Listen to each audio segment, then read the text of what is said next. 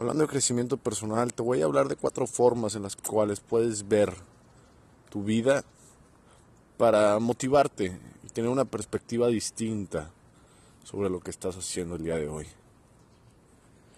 La primera es verte a ti en tercera persona. ¿Cuál es la meta que tiene esta persona?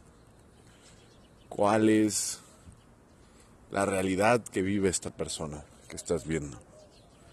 ¿Esta realidad es como se esperaba o hay algo más que tenga que hacer la persona para cumplir la meta que tiene? ¿Qué opciones tiene? para lograrlo, con quién tiene que hablar, qué tiene que hacer, qué no tiene que hacer, etc.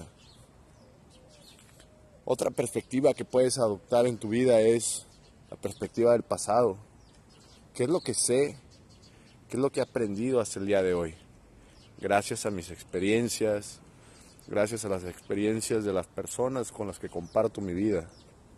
¿Qué libros he leído? ¿Qué audios he escuchado? Todo esto te dará una perspectiva de tu pasado. No solamente es importante que la revises, sino que la estudies y que aprendas de las cosas positivas que has hecho y también de las cosas negativas que no has hecho. Es importante distinguir que tu pasado ya no va a volver, ya no va a volver para nada. Y que aún que no lo vas a vivir, es bueno tenerlo presente en cada acción que realices para que tú puedas superarte. La otra perspectiva que tú puedes ver es tu futuro. El futuro de lo que quieres, el futuro de lo que no quieres. La perspectiva del futuro es muy poderosa porque esa va a guiar a gran medida lo que vas a lograr en tu vida.